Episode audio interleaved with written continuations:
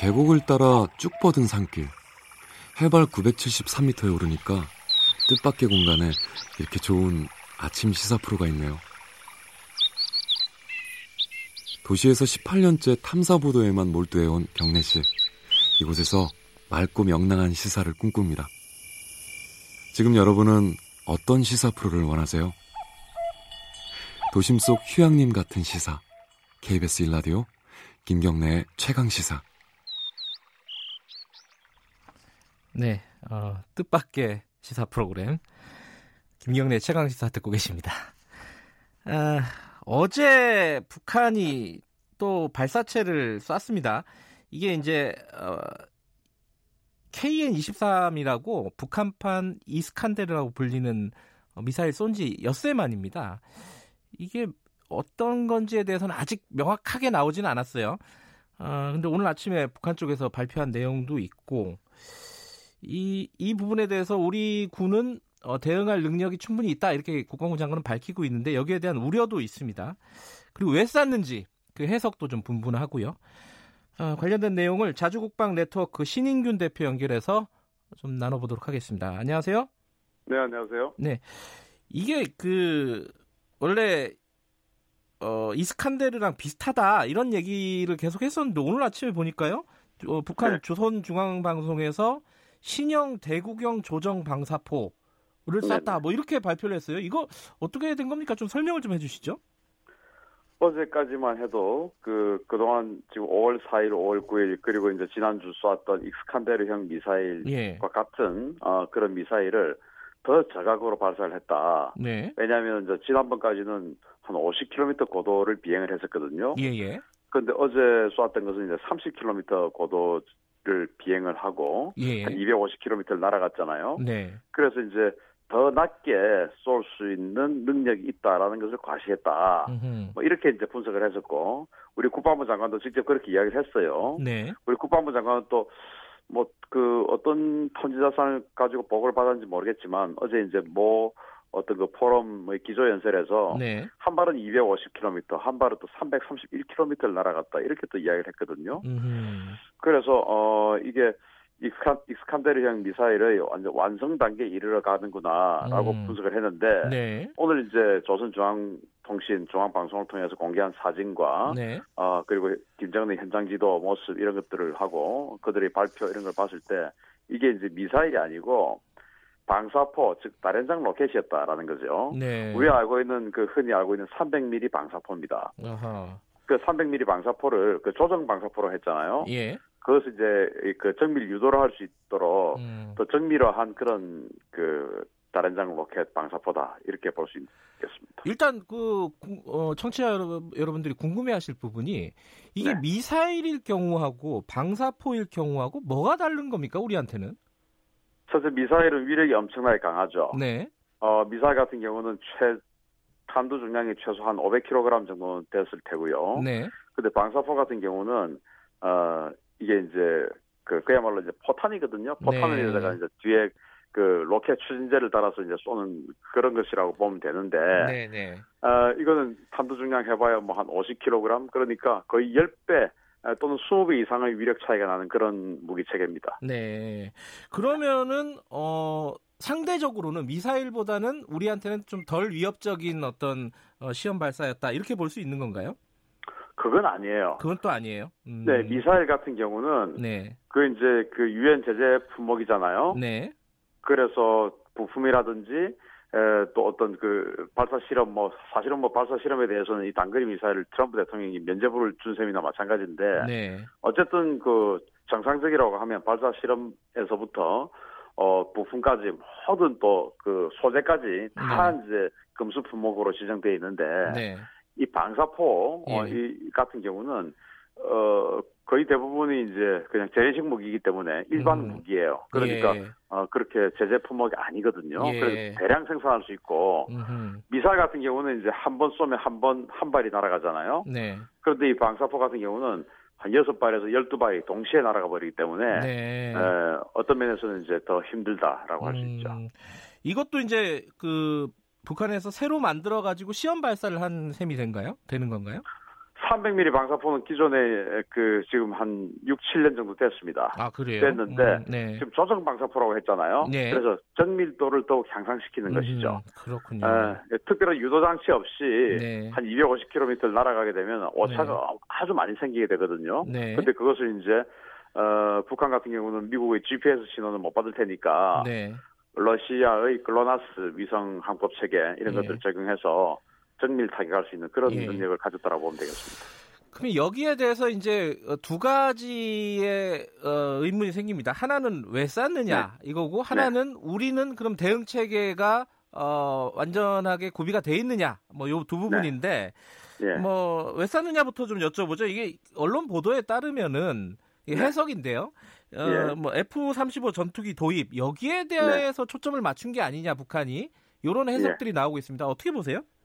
어 그게 뭐 가장 큰 그 어떤 이유 중에 하나일 겁니다. 왜냐하면 F-35 예. 같은 경우가 어 북한은 그 6.25 때 미국으로부터 거의 뭐 3년 내내 폭격을 받았잖아요. 네. 그러다 보니까 어 지대공 미사일들 즉 그 적의 항공기가 들어오면 그 항공기를 격추시키는 지대공 미사일들을 전 국토에다가 어마어마한 양을 깔아놨어요. 네. 그 SA2라고 하는 지대공 미사일 한 45개 포대, 그리고 SA5 두 개 포대, 그리고 요즘 뭐 S300이라고 하는 최신의 미사일까지 지금 갖다 놨는데 네. 그런 것들을 모두 제거하기 전까지는 우리 전투기들이 들어가서 폭격을 할 수가 없습니다. 음흠. 그런데 이 F-35는 스텔스니까 네. 그런 지대공 미사일 기지들이 다 살아 있는데도 불구하고 북한 뭐 최고 중심부까지 들어가서 폭격을 할 수가 있거든요. 네. 거기다가 최근에 어, 미국이 합참에서 또 미 국방대학교에서 또 그전에는 미 국방부에서 핵태세 검토 보고서 그리고 네. 합참에서는 어, nuclear operation 그래가지고 핵무기를 어, 소, 이런 그 일반적인 전쟁에서도 사용하자라고 네. 하는 그런 지침을 마련했고 어, 사용 가이드라인까지 제정을 했어요. 음흠. 그러다 보니까 어, 지금 또 국방대학에서는 미 국방대학에서는 이제 그 한국에다가 또 일본에다가 또 괌에다가 핵탄두, 핵폭탄을 갖다 놓고 유사시에 한국의 또 일본의 F-35에다가 간단한 개조 작업을 통해서 그걸 사용할 수 있게 하자 이런 뜻 제안까지 나왔거든요. 네. 그러다 보면 이제 이 스텔스 폭 스텔스 전투기가 있고 그렇게 미국이 에, 핵탄두를 어, 소형화해가지고 갖다 놓고 그것을 이제 김정은 또는 그 북한 수뇌부들에게 언제든지 음. 전면전 상황이 아님에도 불구하고 사용할 수 있고 뭐 이러한 어떤 그 여지가 생기기 때문에 북한으로 좀 불안했겠죠. 음, 이게 이제 F-35 관련된 게 그 청주 공군기지 아니겠습니까? 맞습니다. 여기가 사정권에 들어간다. 요게 의미가 유의미하다. 어, 이렇게 해석하는 쪽도 있던데 그 뭐 합당한 해석이라고 보십니까? 그 어제 이제 쐈던 그 원산 지역에서 네. 청주까지 한 250km 돼요. 네. 그런데 어제 발사했던 것이 한 250km를 비행을 했으니까 네.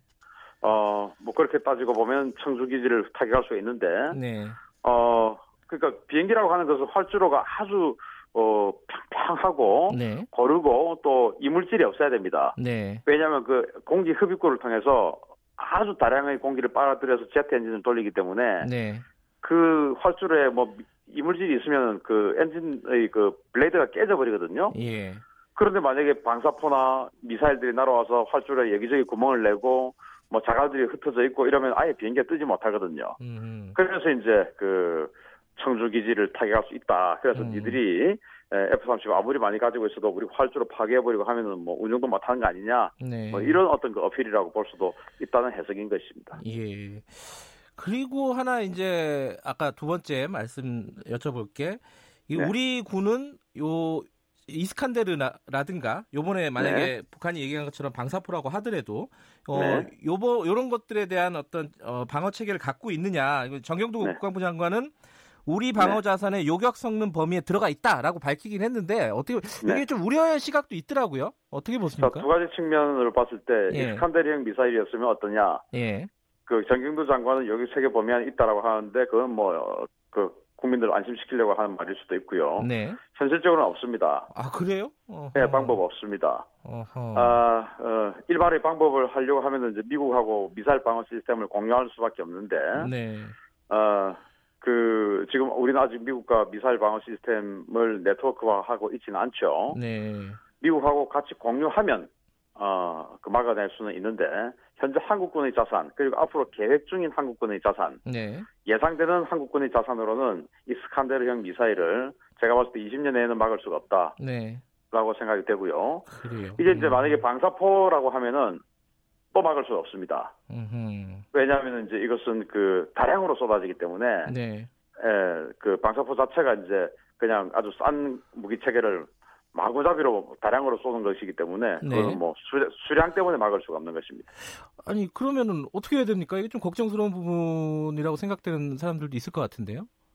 그래서 어 전쟁 억제력이 중요한 것이고 네. 그 억제력 중에 가장 중요한 것이 어 어떤 그 위기 상황이 되고 전쟁 징후가 있으면 먼저 공격을 하겠다라는 그 선제 공격의 의지 예. 그런 것들이 이제 적, 적들을 이제 두렵게 해서 아예 전쟁의 의지를 안 가지게 할 수밖에 없죠. 그래서 어, 우리 군이 만약에 북한이 우리를 공격하려고 하는 명확한 징후가 있으면 예. 우리는 선제 공격하겠다. 음. 우리 국민의 안전을 위해서 선제 공격하겠다. 뭐 이렇게 할, 한 수밖에 없어요. 예. 그런데 이 지금은 이제 좀 군사적인 얘기를 좀 여쭤봤는데 네.